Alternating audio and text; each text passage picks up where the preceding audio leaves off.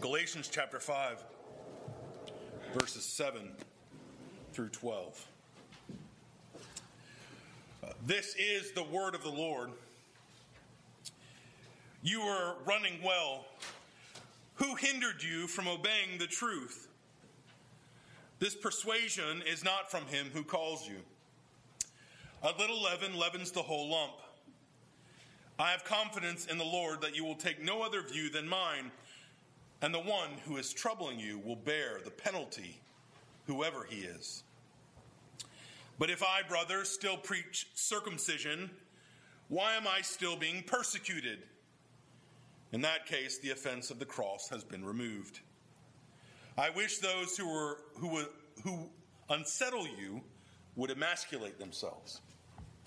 The grass withers, the flowers fade, but the word of our Lord stands forever. Have you ever played the telephone game? Do you know this game?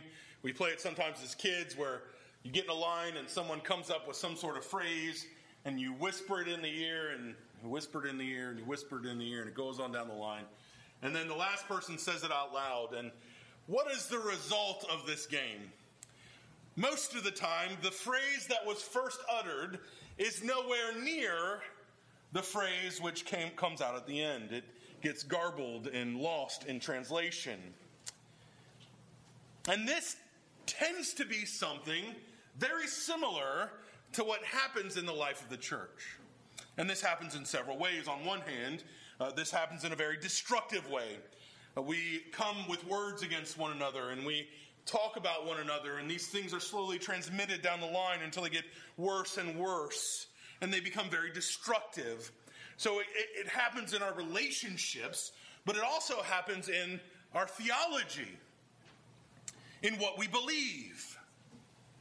People come in with their personal theology in the church and they say, Let me tell you what the Bible says. All the time, not saying what the Bible says. And then it goes to the next person. This is what so and so said the Bible says. And this is so and so said what the Bible says. And it goes on down the line till even when it gets to the end, it becomes so perverse and perverted that it's nowhere near actually what the Bible says. And it becomes a stumbling block to the one true faith. It spreads and infects the whole of the church. Paul has been reminding us that we who are in Christ are free in Christ. And if we are in Christ, then and we are free, then we must live as if we are free. This is what we looked at last week. We who are free cannot return into bondage. And he continues to remind us of this through the object of circumcision. And, and there's if you read Paul long enough, you might at some point go, man, he talks about circumcision a lot. Why doesn't he just get off this topic of circumcision? But circumcision uh, has become representative for the whole of the law. It's the thing that the false teachers were doing. They were coming into the church and saying, This is the mark of salvation, moving us away from faith alone in Christ. And he finished last week by telling us it's all about faith working through love. We have been given faith, a finished faith that has been granted to us through the work of Jesus Christ. And that must move us to love, to love him, and to love others. Therefore, we cannot allow ourselves to be derailed. We cannot allow our faith to be derailed. We have to watch out for those who would come into our midst and seek to be a stumbling block. For those who would come in and like to pervert the gospel of Jesus Christ, who would like to diminish the cross of Jesus Christ. So, as we come this morning, we're going to see three things from our, our text. First, we're going to see the need to run. Second, we're going to see a leaven that spreads. Leaven that spreads. And third and finally, we're going to see the, the offense of the cross the need to run, leaven that spreads, and the offense of the cross. Paul here is going to use, and these three points, if you're paying attention at all, seem very disjointed. There's not a lot of rhyme or reason, but even as we go through just these six verses here, we, it seems that Paul is jumping around. He's quickly using analogies that we see in other parts of Scripture. He goes, uh, You need to run. It's a race. You need to run. Uh, oh, remember that leaven, a little leaven affects the whole lump. And then he goes into talking about these offenses of the cross. But the point is a whole point here. And he begins and he compares uh, the, the Christian life here to a race. You are running well. This is not the first time he's used this. He's often talking through his letters about running to obtain the prize. We are to run and to run well. And, and, and as we look at those other places, he tells us it's not a, a sprint. It's not about just going as fast as you can, as hard as you can, for a short period of time. It's about the whole of life. But he also tells us the longer a race goes on, the more things, more problems that can come in. Have you ever run a marathon or watched someone run a marathon? There are many things that can come up. Maybe you don't hydrate enough. What happens if you're running a marathon and you don't hydrate enough? What happens if you walk out those doors and stand there for a few minutes if you don't hydrate enough? You will pass out. You will uh, suffer the results of dehydration. Maybe you'll pull a muscle because you haven't stretched well. Maybe someone will co- try to come in and knock you off your stride, intentionally trying to take you out of the race. Paul has experienced and seen others experience these difficulties in the race of the Christian life. And as people were moving away from the gospel, as those who he had labored and ministered amongst, as they moved away from the gospel, he began to worry was he running in vain? Were they running in vain? Why were they running the race that God had set them upon? And he says, You need to remain focused. You were running well. You were hydrated. You were properly stretched. You were focused on the goal. He said, You were running well. But those have come in hindering you, hindering you from obeying the truth. And this word here, is, as we look at it in the Greek, is literally like a, a cutting in on. You can imagine, uh, we have NASCAR down the road and other things. You can imagine races of someone cutting in on someone else, maybe giving them a bump or a jostle. He says they're hindering you, they're cutting in on you as you run your race. And they're keeping you from obeying truth. This truth that is the good news of salvation, the death and resurrection of Jesus Christ, this truth of salvation by faith alone in Him alone. And they're coming in and saying, No, you need something more.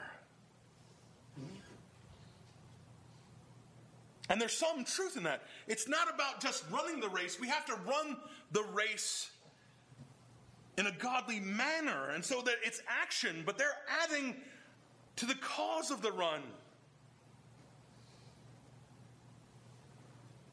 What we believe and how we believe can never be separated, but we must understand that we do not add to our faith. John Stott says it this way Our creed is expressed in our conduct, and our conduct is derived from our creed. But our conduct does not add to our being justified. The Judaizers had come into the church and they were guilty of this poor sportsmanship. They had come in, and in a way, they were fouling those around them.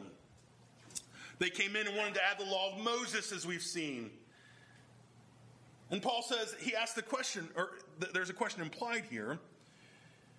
This persuasion is not from him who calls you. He's saying, look, who, who is bringing this into your life? It's obviously not from God, the one who calls you. It's from some external source, not from God. The Galatians were called by grace, grace being something they didn't deserve, grace that was given to them freely through the, the death and resurrection of Jesus Christ. And these Judaizers, as we've seen, they come in, they cut in, they hinder. You need the law, keep the law. Brothers and sisters in Christ, as we see here, there is a race that we are running. It is a race that we are called to run well. It does not mean that we run it perfectly. We all know that we struggle and sin. But as we run this race, we must keep our eyes on the prize. But to do this, we have to prepare. I would tell you right now if you put me outside and said, All right, Daniel, run a marathon. Yeah, Linda's laughing. She knows. I'd be dead by the time I got to the kitchen, I think. So would I. Yeah. you can't just go out and run a marathon, can you? You can't. It is simply even. Not, I'm joking about, about that at me, but that's true of all of us. Any one of I, maybe there's a marathon runner who's ready to go in this room. I don't know. But if you've not trained for a marathon, I don't care how good a shape you're in. Go try to run a marathon right now. You're not going to make it. It's too hard. It's something you train for and work for. And so we have to, we're going to run a race. We have to be ready. Let's be hydrated. Let's start. Let's work our way up. Okay, we're going to run. We're going to pace ourselves. We're going to work our way up to where we can run this marathon. We can't veer off course. If the course has been set, then we keep our eyes on it. We have to watch out for any stumbling blocks in the road. So, how do we do this in the Christian life? How do we prepare to run this race? It's about relationship with Him. It's about coming to His Word, knowing where we are to be going. This is your path. This is your guide for the race that He set before you. So that you do not veer to the left or to the right. We must focus on Jesus Himself, knowing the truth of His Word, studying the wonders of His gospel and His grace.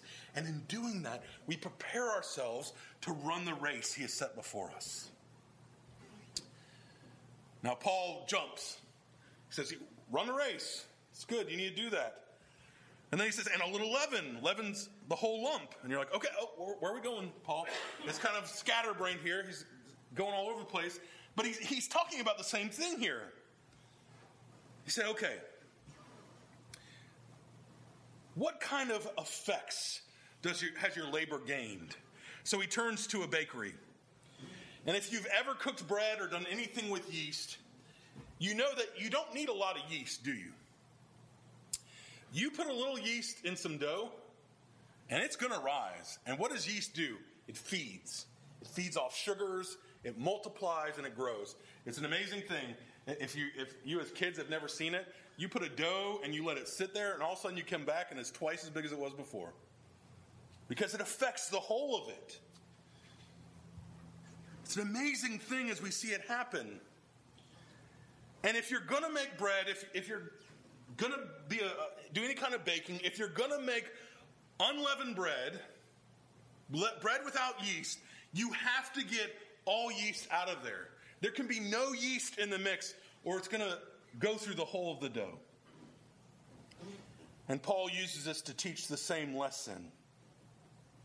If you just put a little law into the gospel of Jesus Christ, just a little, just a pinch, it's going to work its way through the whole of the church. It cannot help but do that. It is like leaven. He says if you're going to add circumcision or any other part of the law, it's going to spread. If you're going to add any bad theology, in essence, into the church, it's going to spread. And to avoid the spread, we must remove it. We must not allow even the slightest pinch to come into our midst. We have to rid ourselves of this idea of a works based righteousness. He sees the problem here. The problem is this single thing circumcision, adding circumcision to the accomplished work of Jesus Christ. But he knows that it's much, much more. It's circumcision and the Old Testament law. It's circumcision and the Old Testament feast. It's circumcision and all these other things. And then you go down the path of the Pharisees, where the Pharisees were adding to the law daily. So let us, in, they were interpreting how you keep the Sabbath. We still see this going on today. We, we know there's people who are, are striving to be practicing Jews, and they won't walk into a room and turn on the light because that is working on the Sabbath. They add to the law, add to the law.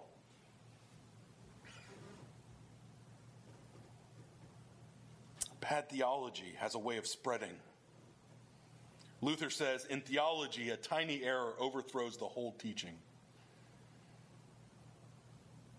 So the question is, is somewhat this What difference does it make whether Jesus is the way or just a way? Ah, that was a one word change, wasn't it? What difference does it make if Jesus is the way or simply a way? How can one word wreak such destruction? Because what does it mean if we just say Jesus is a way? It means there's many other ways. For Paul, it made all the difference in the world. It implies that Christ's death on the cross is simply not enough, that you need something more to atone for your sins. It denies the doctrine of justification. He says, This is the problem. A little leaven leavens the whole lump. But then he says something very encouraging in verse 10 I have confidence in the Lord that you will take no other view than mine. Paul's not being arrogant here. He's not sitting here saying, Look, guys, I'm right. You better take my view. That's not what it's about. He understood Scripture, and his confidence was not in his own teaching or his own preaching. His confidence was not in the, the wisdom and knowledge of those who are hearing. He says, I have confidence in the Lord the one who would bring them back to the one true gospel of free grace. But not only this, not only does he have confidence in the Lord, he says, and the one who is troubling you will bear the penalty, whoever he is. Those who would bring bad theology into the church, they will answer for the way in which they have perverted the gospel. And this comes at the final judgment. And so we we can worry about, we can protect against, but we need not be dismayed over bad theology or the spread of cults, for it will be judged in the end. And here's the thing it's easy for us to grow agitated with those who are so in love with their theology, right? We're a Presbyterian church, whether you know what that means or not. Uh, we, as Presbyterians, we tend to love theology, um, maybe to an annoying degree at times. And certainly, there's a way in which this can be done incorrectly. When the, the our theology becomes our God, that's a problem, right? It's a big problem. It's the same thing when our faith in theology and not the one uh, who gives us that theology, uh, then we can belabor the Bible in negative ways. But we also have to be careful that we don't dismiss it altogether. We need to be those, and I think we even need to appreciate those who are lovers of truth, who seek to dive into His Word. We cannot, as those who are in the church, live in blissful ignorance of the Word of God. It is given to us for a specific purpose. It is teaching us specific things to build us up in faith and love. And if we don't know what God says, so if I come in and I say, yes, Jesus, yes, yes, the cross, but let me also tell you the ways in which you need to, to act so that Jesus will love you. And you can't come back in and say, No, Daniel, Jesus loves me because of his grace for me, and therefore I act in obedience out of love. Then there's a problem because what I say to you will come to you and it'll uh, change your view of Scripture. And the only way for you to know that I'm in error is for you to be testing at all times to know what the Bible would have of you. We cannot live in blissful ignorance. This is why I think we, we see the spread, the rampant spread of like the health and wealth gospel, because someone comes in and says, Look, God, He just wants you to be happy. He wants you to even be wealthy. He wants you to be wise. and we go, that makes me feel good. And we don't go and check what Scripture actually says.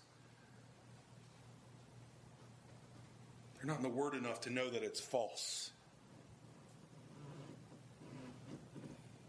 So Paul says, look, you need to run well. You need to obey truth. You need to understand that even a little bit of bad theology affects the whole. But then he kind of goes on and says this Look, I know that the cross is offensive. He says, I know the cross is offensive in verse 11, but if I, brothers, still preach circumcision, why am I still being persecuted? In that case, the offense of the cross has been removed. The, the cross is offensive. And he, he finishes this out here, and you can't get past this, even though it would be fun to do this, to not do this. I wish those who unsettle you would emasculate themselves. This is not a, uh, this here is not here by accident. Um, I'm not going to go into any great lengthy detail, details, but we know what circumcision is. There's a cutting there. And Paul is, in essence, saying, I wish they would slip and emasculate themselves. it, it is very crude in a way. It's, it's Paul maybe at his most crudest in some sense. But it's not exactly that altogether. We have to know that many pagan priests required circumcision if you were going to be a priest, not circumcision, castration if you were going to be a priest. They required that you were castrated, and he says, Look, if you're going to add to the law of Jesus Christ, you may as well be a pagan. You may as well be like these pagan priests. If you're going to continue to insist on being circumcised, if you're going to continue to insist that you be saved by ritual, which is just another form of paganism, you might as well go the whole way. Go the whole way. Cut yourself off from the body of Christ completely. And, and it really is a startling, offensive stance that he's taking here. He does not pull any punches with them. He's teaching something that's not very popular. He is, in essence, saying God does not help them who help themselves.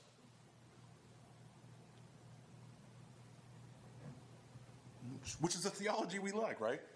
God helps them who helps themselves, and this is simply not true. Christianity is offensive because it insists that salvation comes only by the grace of God in Jesus Christ. And they would have us believe, they would have the Galatians believe, these teachers, that he still preaches circumcision. He says, But if I, brother, still preach circumcision, why am I still being persecuted? And in essence, they're coming up and, and just by knowing through other Paul's other writings, they're saying, Look, you had Timothy circumcised you must still be preaching circumcision. And he's saying, if I'm preaching circumcision, why am I being persecuted? Because the reality is this it's not about circumcision.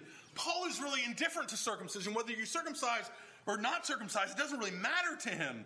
It's the idea that circumcision saves you that he's battling. That circumcision is a way to gain God's approval.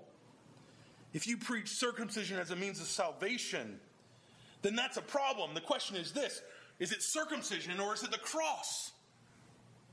And Paul says it has to be the cross where Christ was crucified for sinners, not circumcision. We don't add to our salvation. The theologian James Denney says this The aim of the Epistle Galatians is to show that all Christianity is contained in the cross. To preach the cross is to preach salvation in Christ alone. It is to say there is nothing, absolutely nothing that we can add to the finished work of Jesus Christ.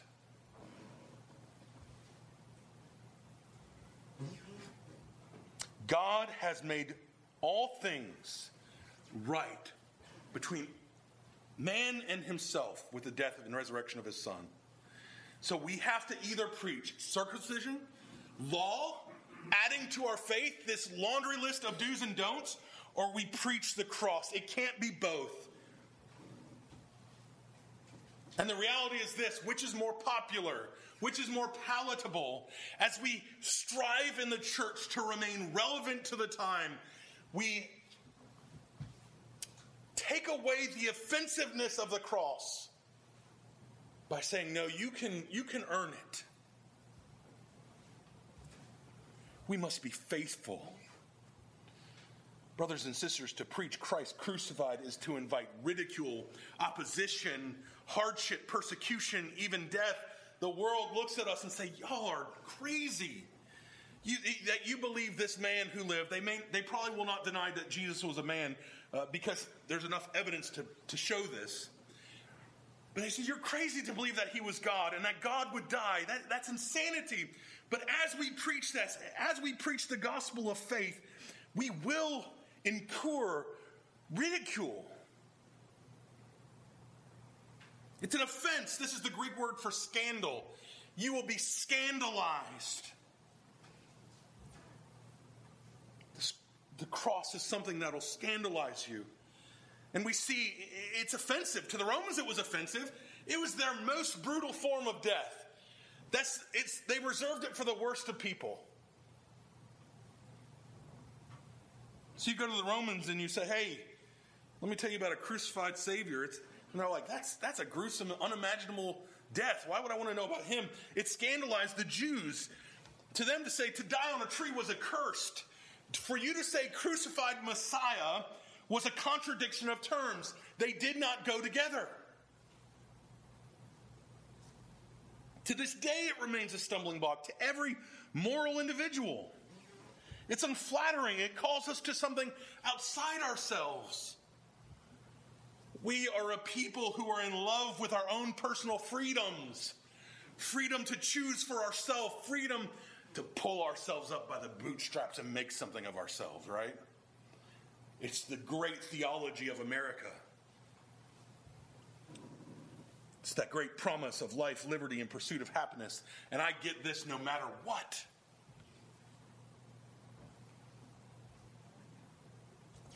And this is simply not the theology of the cross. We don't like to admit that we need saving. We want to save ourselves. F.F. F. Bruce says this the cross cuts the ground from under every thought of personal achievement or merit where God's salvation is in view. To be shut up to receiving salvation from the crucified one is to be received, if it is to be received at all, is an affront to all notions of proper self pride and self help. And for many people, this remains a major stumbling block in the gospel of Christ crucified. Jesus, and Paul here, on behalf of Jesus, is claiming an exclusive faith Yet we tend, people tend to want Christianity with no cross. And in turn, we who are in the church have this, this desire to not be offensive. We want to fit in around with people, right? We don't want people to uh, ostracize us or think us those crazy wacko nut jobs. We want people to like us. We don't want to offend. And Paul says, look, the cross is offensive. It's meant to be offensive. It's there that you see yourself as a sinner, knowing that there's nothing you can do to save yourself. We cannot remove from the Bible the message of the gospel. Faith alone, in Christ alone. The gospel is offensive. The gospel of the cross is offensive. It tells us we are in sinners. It tells us that we are in need of something outside ourselves. It tells us simply that we are not enough. That no matter how many self help books you read, no matter how you try to uh, finagle it, you are not enough in yourself. You need Jesus. So we must put aside our natural desires, the ones that seek to maintain the status quo, the ones that seek to not make waves. It's as if we're standing in a pool and we go, let's just be real still. No one will see us. We must flee this sort of paganism, this love of the world and its priorities. We must turn to the cross, the only place where we find solace.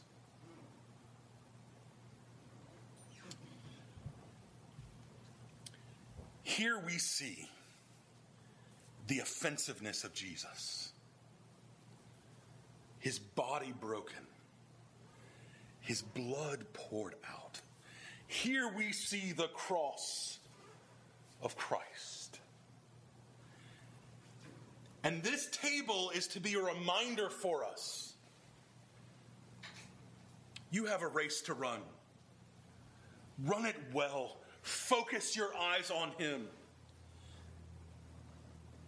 You have a responsibility as you run to guard your heart from sin, to fully rest and trust on Him. Don't allow this leaven to come in amongst you.